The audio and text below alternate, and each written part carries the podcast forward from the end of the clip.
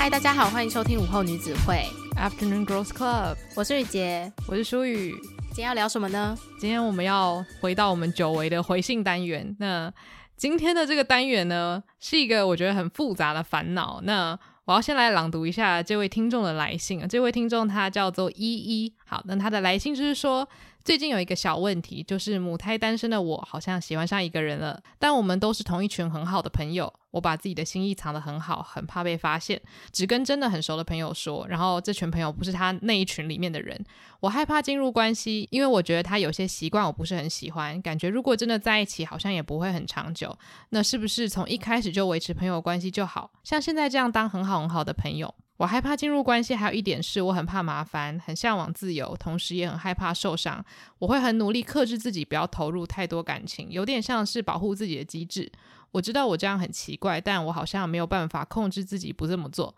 想问问你们的想法。哇，他问了一个我们应该曾经都有过的情绪，但是也不知道怎么解决。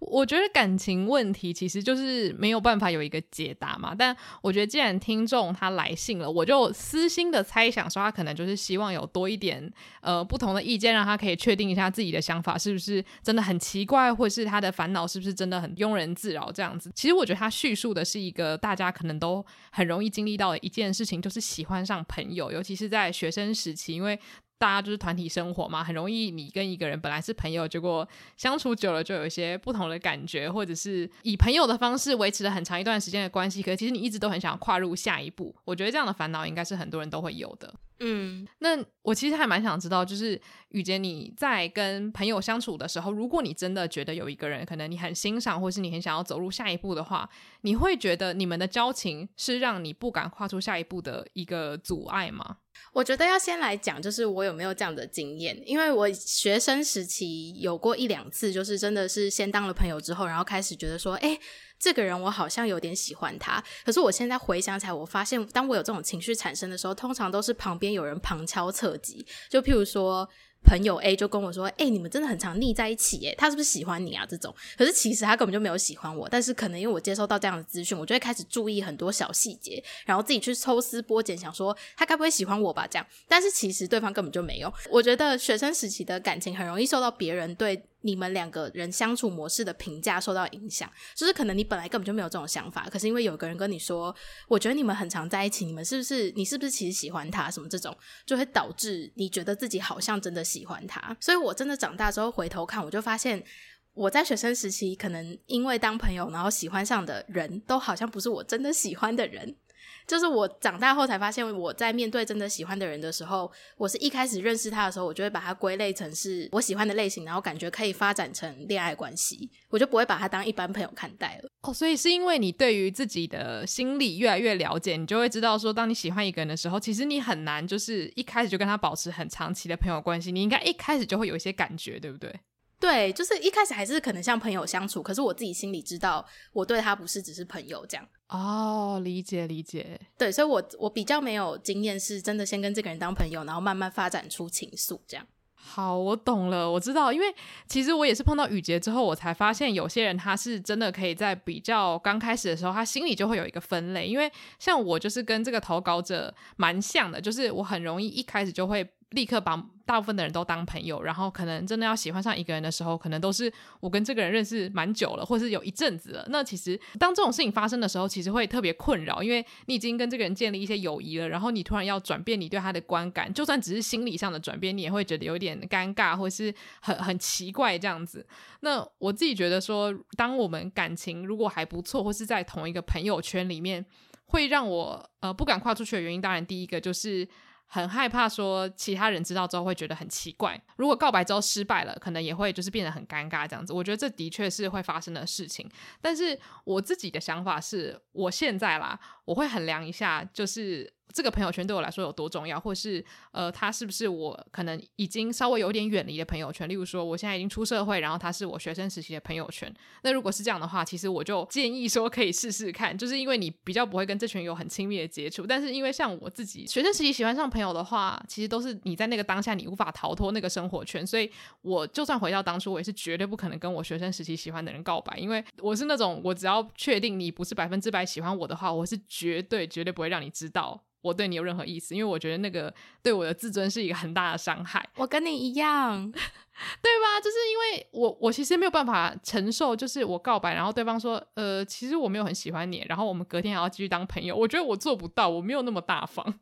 我觉得就跟依依讲的一样，就是我们真的是同时很害怕受伤害的一群人。嗯，就是。你不知道对方是不是对你有同样感觉的话，你不会贸然行动，因为你很害怕，你一行动，然后你不止自己受伤，这段感情也会受伤。对，所以我觉得，如果是第一个，就是你真的是很在乎这个朋友，然后你们的友情，就是你们之间的连接是很深厚的，不是只是打打屁、讲讲干话，或者是因为大家聚在一起，你们才成为朋友的那种关系的话，呃。我基本上可能真的是要百分之百确定，或是我真的觉得我们有一点情愫，我才会多做一点点什么，然后就是多刺探一下他的心意。但是如果今天我们的关系真的是比较浅薄，或是我们虽然打闹得很开心，可是实际上如果我真的没有这个朋友，我不会回家痛哭流涕的话，那我可能就会试试看，就是。呃，可能多多跟他有一些进一步的接触，就我觉得现在长大之后，我会觉得好像有喜欢的心意，其实真的要说出来。无论是对于异性，或者是对于就是朋友，我觉得现在我会比较愿意，就是把我自己觉得对方哪里好，或是例如说真的很客观的欣赏，就是把它说出来这样子。因为你刚刚前面有提到说，你是因为跟这个人相处很久，然后会开始产生情愫，但是这种情况下你就越不敢讲。可是如果今天是跟他没有那么深厚的认识，但是你好像有点欣赏他，你就会跟他讲，这样吗？对对对对对，就是如果今天。我我们假设一个情况好了，今天是大学校园，然后我有一群关系很好的朋友，可是我跟整个系上的人都还算感情不错。那今天有一个不是在我真的最内层圈子里面的一个算是朋友的存在，我还蛮欣赏他的话，我可能就会告诉朋友说：“哎，我我其实在觉得他还不错，不是说我放话说我要追你，我一定要把你追到手这样，但是我就会蛮敢，可能表示说：哎，我觉得这个人他蛮善良，或者我觉得他真的很棒，就是。”我觉得一旦他有点超出我的亲密范围之后，我就会比较敢表达我自己的想法，这是我自己的一个习性。我可能就会有一种有屏障，我就比较敢讲话的感觉。嗯嗯。可是这样其实也是一种方式，就是你也可以让周遭的人去帮你传话。对对对，就这个传话又不是说真的很需要负责任的传话，因为都还只是处于欣赏的阶段而已。对，所以你也可以就是，假假如说你真的要使用这种放话的方式的话，其实你也可以看看对方的接收方式是怎么样。那如果对方接收的很好，用很幽默的方式接受，搞不好你们就还是可以继续维持这样子很有趣的友谊，就是有点 打情骂俏友谊。但如果对方不仅是用幽默的方式接受，然后也觉得就是诶，好像完全不排斥的话，那也许就代表你们有机会。然后因为我有再去思考说，那如果说实际上真的要有所作为的话，我会做什么？那如果是我自己的话，我觉得去看电影是个蛮不错的活动，是因为虽然它听起来好像有一点点亲密，可是看电影的话，至少你们在看的当下不用聊天，然后看完之后又可以有一个话题彼此分享，然后可能还可以一起去一个书店逛逛街，就是你们一直都有在流动的事情可以做，然后呢，一直都有新的刺激可以拿来当话题，就不会觉得好像你们真的是被关在一个小空间，然后必须要彼此。谈一些很深入的话题，然后搞得好像你们一定要确立关系这样子，这是我现在的我会做出来的行为。嗯，你说成长后的我们，对对对对对，高中的我可能就是连连问他放学要不要去买个饮料，我都吓得要死这样。我觉得你刚刚有说到一个重点，就是多好的交情会让你选择要不要跟他进入关系，因为。我觉得人很奇怪，就是我们对身边真的很亲近的人，平常是说不出赞美的话的。就算你知道自己是有一点欣赏他，可是你还是不会讲。然后当这个对象又是异性的话，你更不会讲，因为有些人他可能就担心说：“诶，我如果讲了，对方误会怎么办？”我觉得如果大家都已经很清楚对方是朋友的情况下，那你讲了应该并不会到误会。那假设你今天本身就是想要让他对你产生一点兴趣的话，那讲了又何妨呢？好像可以更加速你跟他的关系吗？诶，我觉得你刚刚讲到了一个。非常重要的事情就是让他误会又何妨？就是有点像是他要怎么解读那是他的事情，反正你话先讲出来。对，但这个很需要勇气啊，就是你还是很需要勇气，一直说服自己说，对对对，我我真的是这样想，所以我愿意称赞他，并不是因为我对他有非分之想。可是你其实对他其实有非分之想。好复杂哦，这一块好复杂。我觉得感情就是如此复杂的一件事情。但是我觉得，如果说今天来信的这个听众他真的有想做点什么的话，也许这个是你可以参考一下的方向。因为我觉得，其实假如说你是异性恋的话，在相处的过程中，一定会有一部分可能是带有一点点猜忌，可能对方今天是很真心的称赞，然后他真的是把你当一个朋友，可是你心里可能会有百分之一的心思在想说，等一下他这个称赞什么意思？这样。但是我觉得这个就多多少少会存在。那我觉得这也是人相处之间很好玩的事情，只要不要造成太大的猜忌跟困扰，其实我觉得都还是可以啦，就还蛮好玩的。嗯，而且我其实也会蛮想知道，这种就是从朋友圈发展出来的情人，然后他们要是真的分手了，那他们可不可以继续维持朋友关系？哎，对，所以如果听众你有类似的经历，请投稿让我们知道一下。跟很好的朋友，就例如说像陈幼清跟李大人，如果他们分手了，会发生什么事情？而且我觉得好像年纪越小，然后越懵懂的那种爱情，分手后他们还是可以当朋友。嗯，就我身边有一些例子，他可能是小学或者是。国中的时候，然后就跟自己身边比较亲近的男性友人，然后互相表白，就说：“哎、其实我蛮喜欢你的。”他们就先在一起试试看，但可能那个试的时间也没有很长，就可能几个月到甚至一年。然后后来毕业了之后就分手啦，然后各自有自己的生活，但他们之后就是还是变成很好的朋友，这样。哇，我觉得这是一个很好的结局诶！你刚刚在讲那个小时候的恋爱的时候，我就想到我身边有一个很甜很甜的实例，但是跟那个故事不太一样，嗯、是他们是我的国小同学，然后呢，我们就国小是一群朋友，但是后来就没有什么再联络了这样子。可是后来长大到大学的时候，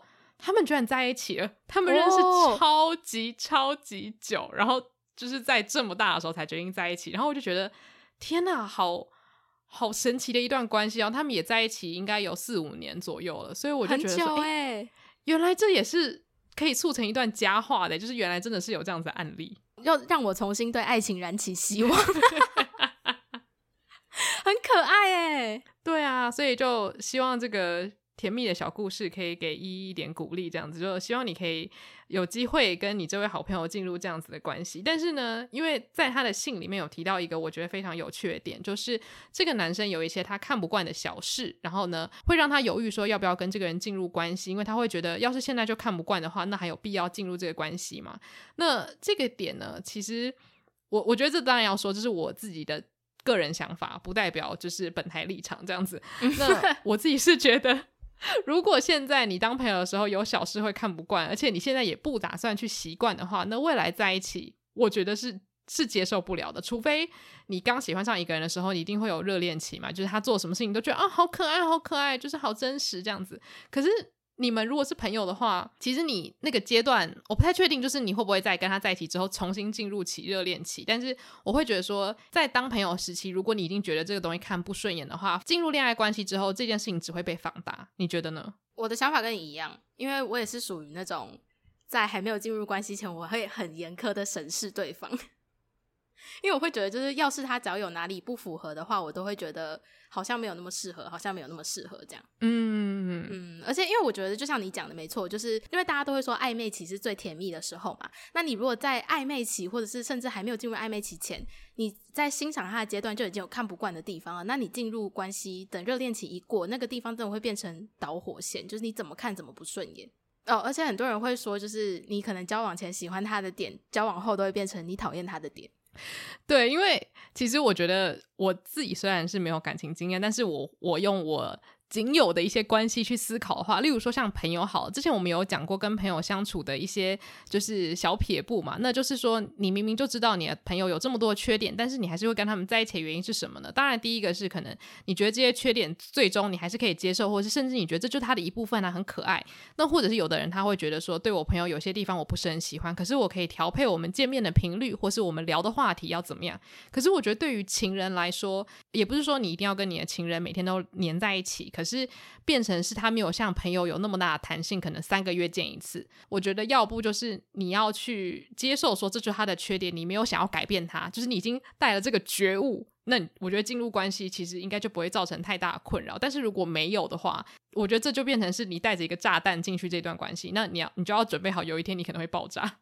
但是我必须说，我们这些讨论都是极度理性。对，当你真的很爱很爱这个人，或者是你觉得非他不可的时候，可能这些缺点都会暂时可以让你不会看到，你就不会觉得有多严重。但是如果你要这么理性的去判断自己要不要跟这样子的一个对象进入关系的话，那我觉得最快速的方法，真的就是列优列 PPT，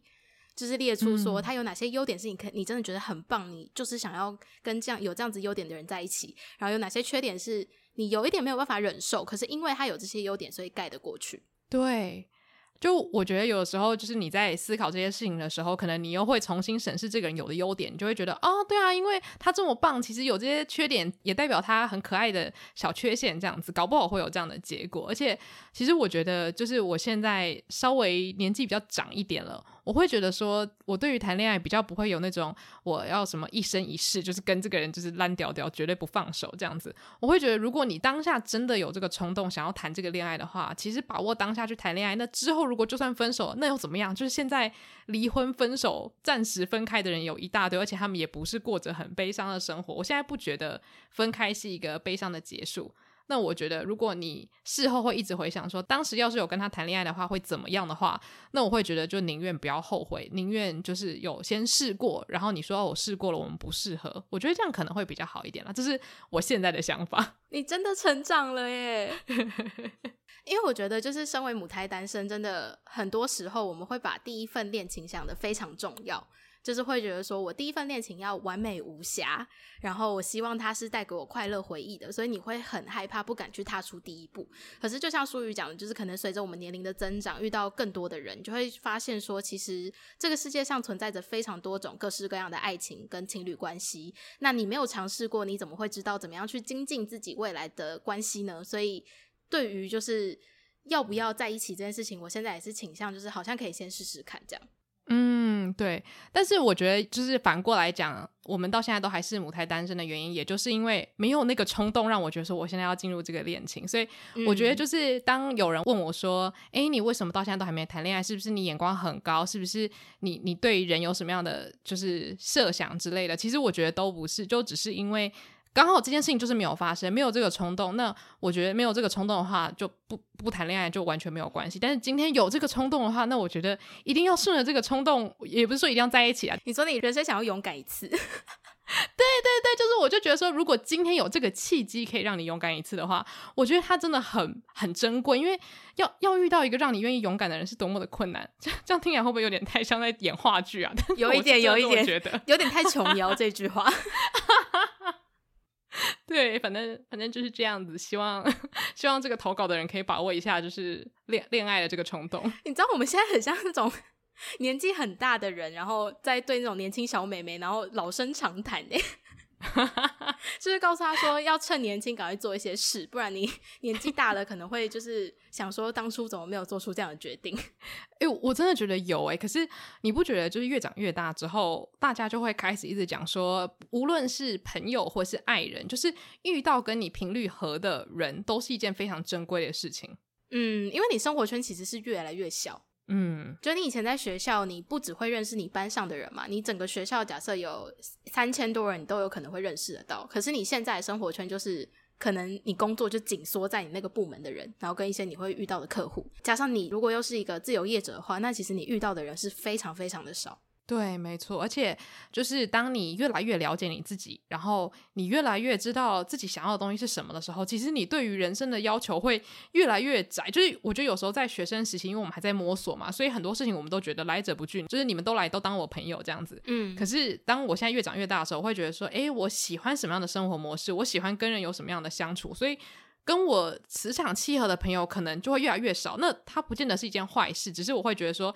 当我遇到一个跟我很合的时候，我就会觉得天哪，我要好好的把握跟这个人相处的时间，或是我一定要好好的跟他交流。那我觉得在爱情关系里面，我现在也是有一点这样子的态度。那我觉得应该是说，以前我们都把爱情想得跟友情离得太远，就是我们会认为说，一旦我想要拥有爱情的话，这段关系跟友情它是本质上差非常多的。可是其实现在回头去想的话，爱情其实就是友情的延伸而已。嗯，对对对，尤其是因为我觉得我们两个在追求的感情状态，其实那个爱情必须要掺杂着一些友情，也不是说你要跟那个人就当。就是最好的朋友，只是说你你们的相处一定会有很多像跟朋友一样，可能要有很多交流啊，很多就是分享的。对部分在里面，所以我觉得这两部分一定是会有一些重叠的。对，就是以前我们可能还是处于比较懵懵懂懂，我们不知道爱情到底是什么。那现在看了很多种不同的爱情之后，我们反而知道自己想要的是哪一种爱情。那我们现在就是统整出来说，我们希望的爱情是从友情延伸出来的，所以我们就不会把爱情跟友情的界限分得那么清楚。对，没错，哇，你这个结论做的真的太棒了。好，那我们现在要进到了下一个，我自己回答起来会觉得非常心虚的问题，但是我还是想要就是来讨论一下这样。我我也会很心虚。好，就是他在来信的最后呢，有提到是说他是一个很向往自由的人，所以就是说他会觉得好像进入关系会跟他这个向往自由的天性互相可能有点抵触。那我觉得我们就可以来思考一下说，身为没有谈过恋爱的人，会觉得这两件事情是抵触的吗？啊，这个好难呢，因为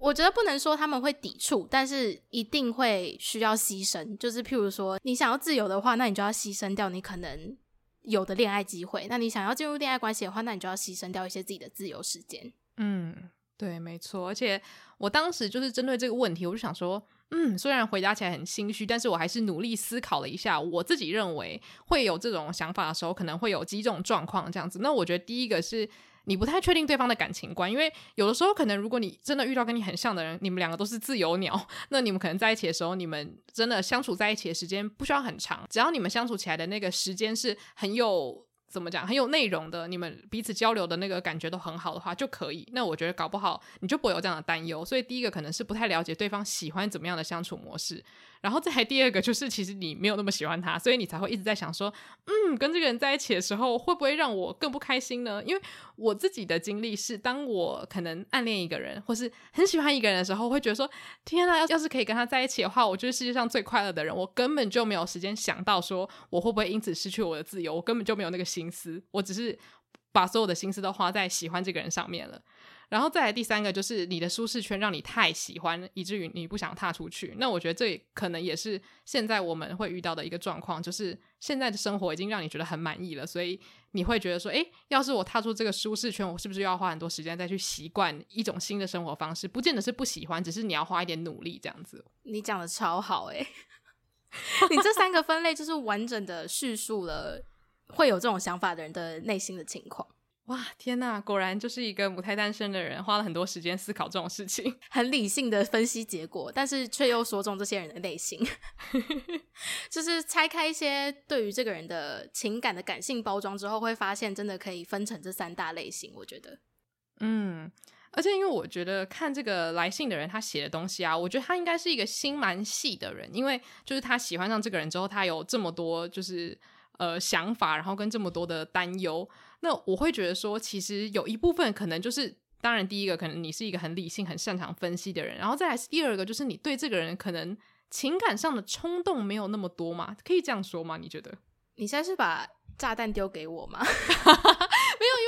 因为其实我自己在思考的时候，我会觉得说，我虽然是一个很理性的人，就是我不太容易会被什么东西冲昏头。可是我的确有发现，当我对一个人就充满喜爱之情的时候，其实我是不太会去想到其他的后果，就是我只会想说，要是跟这个人在一起，我会有多开心，就是我会被这样的想法占满我的脑袋，这样子。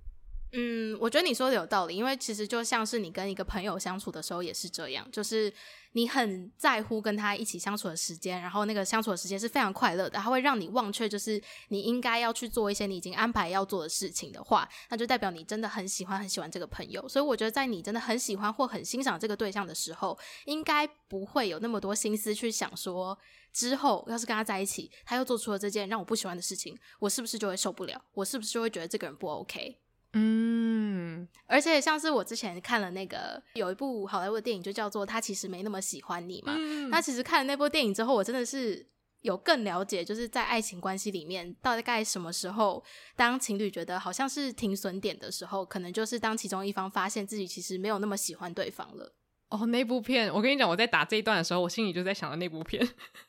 嗯，就是我，而且我觉得这个感觉一定是双方都会有的。嗯。而且我觉得刚刚在聊天的过程中，我就想到说，因为你你就讲说你在跟很喜欢、很欣赏的朋友相处的时候，你是不会去想那么多嘛？那我觉得有一部分可能也建立在你觉得这个人很尊重你，他不会希望就是占有全部的你，就应该说可能心态上会希望说你是我的人，但他不会觉得说你是我的，我不要让你去别的地方，就是你有一个。互相的信任，然后互相的尊重，知道说对方是一个个体。那如果今天你跟这个人是朋友的话，我觉得好处可能是你们彼此有一定的了解、一定的尊重，比较不会是先从很强烈的占有欲进入关系。那我觉得这搞不好是一个比较好的方式，就是你相信对方也可以接受你拥有自己的生活，因为想必他也是很了解你生活中的一些其他有趣的面相，这样子。但我觉得你说的第一点，就是不太确定对方的感情观这件事情，绝对会让人家。害怕说不要跟这个人进入关系，嗯，所以也就是为什么很多人在还没有跟这个对象谈恋爱前，他会再三确认这个人的感感情观跟自己是不是相符的。哦，因为如果跟一个就是跟你感情观完全不相符的人，像是依依他提到的状况，可能就是呃，他他自己知道他是一个向往自由的人，但他喜欢的这个对象可能不是，所以他就会变得很害怕进入关系之后，他的自由要被剥夺。嗯。而且我那时候还想了一个，我我觉得可能比较难实行的一件事情。但是因为我自己平常在朋友圈，我可能偶尔就会问说：“诶，如果你谈恋爱的话，你喜欢什么样的方式？”但是如果是跟同性问这个问题的时候，你你就比较不会有什么压力。可是如果今天是异性，而且你今天心怀不轨的时候，你可能会觉得很心虚。但我觉得你可以在可能很多人大家都在聊天的时候试试看，就是丢一个问题出来，就说：“诶，如果你们就是在一段关系的时候，你们会喜欢什么样的相处模式啊？”就是让大家集思广益，分享一下这样子。如果真的有这样的机会的话，搞不好也可以。听到说，就是感情观，或是他过去的感情是怎么样去谈的这样子，嗯，而且我觉得，如果你真的觉得，例如说你列出来这些点都让你真的很在意的话，其实我觉得暗恋也是一种选择，你知道吗？就是我觉得很多时候我们会自动的把暗恋当做一种是嗯、呃、悲伤的选项，好像是不被选择。可是我仔细回想起来，我从小到大暗恋任何人的时候，我都没有想过要告白，就是因为我觉得他就是一种选择，我就是我就是默默的喜欢你啊，就是。对，那我觉得应该是因为你对这个感情没有期望，嗯，就是你很清楚知道说，你今天就算付出所有，但是你不求任何回报，这样。哎，对，我觉得某种方面来说也是，而且我有点忘记我是在哪一部作品里面看到，就有人说暗恋是一件很啊，我想起来了，是那个有一部陆剧叫做《暗恋橘生淮南》，你知道吗？呃，我听过，但是我没有看过。反正那部作品呢，我我没有全部看完，因为呃，我看的那个版本让我蛮不满意的。可是他前半段我很喜欢，是他花了很多篇幅在讨论暗恋这件事情。然后他就讲说，他觉得暗恋其实是一件很卑鄙的行为，就是根据那个角色啦。因为他说，暗恋这件事情呢，是只有你自己一个人在享受，只有你自己一个人在受苦，可是当事人完全不知道。然后我就因为这段剧情，我就突然觉得，天哪！那如果就他这么说的话，暗恋的人其实拥有蛮多的权利吗？就是你可以自己在心中演出一整部偶像剧，可是对方浑然不知。我就觉得这是一个蛮有趣的切入角度。对，但是同时就是我觉得对对方也没有很公平，是因为你在暗恋的时候，你会对这个人产生无数多个情绪，不管是快乐的，还是难过的，还是嫉妒的。可是这个人对你所产生这些情绪是一无所知的，但是你又很容易会把这些情绪撒在那个对象身上。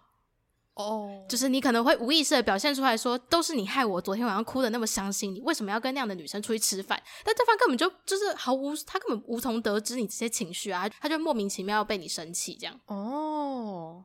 哎，对，哎，你有暗恋过人吗？当然有啊，你这什么问题？不是，因为我想知道你在暗恋人的时候，你有没有就是类似在对方身上出气，然后对方想说，嗯，发生什么事情？我觉得学生时代应该有，哎。因为学生时代大家都相处在一起嘛，所以很容易对方是极有可能会跟别人接触。嗯，那当就是你把自己跟那个别人做比较之后，你可能就会生气或难过啊。但我不会把就是这些这些气撒在他们身上，因为我也是属于那种到死都不讲的人。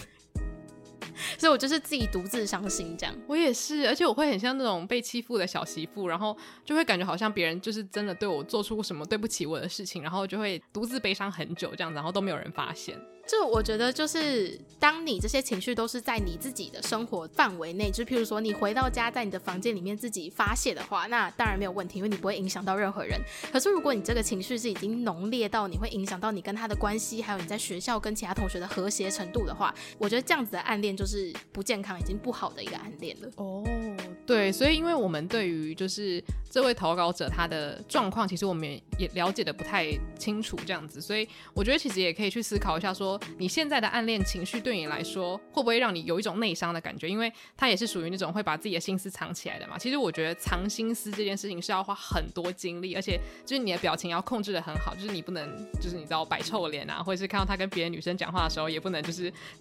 拳头握得很紧这样子。所以我觉得这个的确是要思考一下的部分，而且因为我们也不太确定你现在是在校园还是在公司，那我觉得其实，在校园的话，要考虑的事情就很多，因为其实校园就是一个八卦传很快的地方。哎，其实办公室好像也是啊，但是就是如果说你跟那个人是同学关系的话，我觉得这个烦恼就会多了一点点，就是八卦传出去有点收不回来，然后你们之间可能也会变得比较尴尬这样子。嗯。我觉得看起来依依现在就是真的害怕的点，应该是他要是真的迈出了那一步，然后最后连朋友都做不成，那他会很难过。嗯，所以我觉得依依他还是比较看重这个对象，在他心中是身为朋友的这个身份比较重，而不是就是把他想成可能的恋爱对象。嗯，对。那我觉得其实我在看这封信的时候，也会不断的一直去回想到那个我可能不会爱你，就是。有的时候你真的是因为恐惧嘛，就没办法跨出那一步。那我觉得我自己的话，我会做的事情真的是用比较尖锐的方式去思考我们之间的关系，到底这个关系是能带给我什么样子的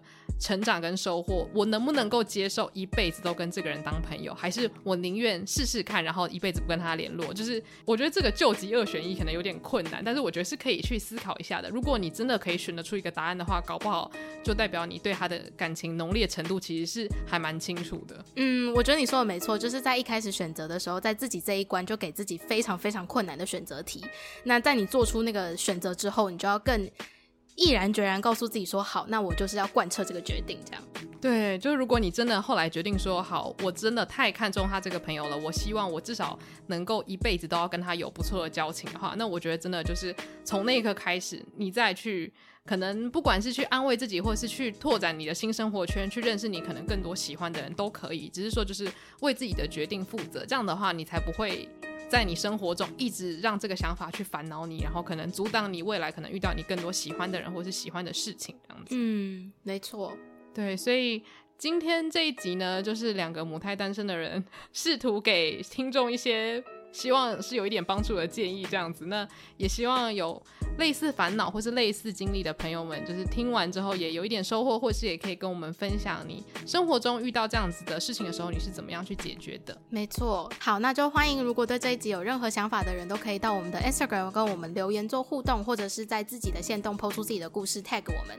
对，那如果你也想要来信分享你的故事，或是对这一集做出一些比较长的回应的话呢，那你可以在我们 IG bio 的连接点来信表单，那你就可以把故事分享给我们。那之后我们就会在节目上面回应你的故事。那我们的 Instagram 账号是 Afternoon Girls Club，或搜寻午后女子会。那喜欢这一集的话，也欢迎在 Apple Podcast 上面给我们五星留言。那就谢谢大家今天的收听，午后女子会散会。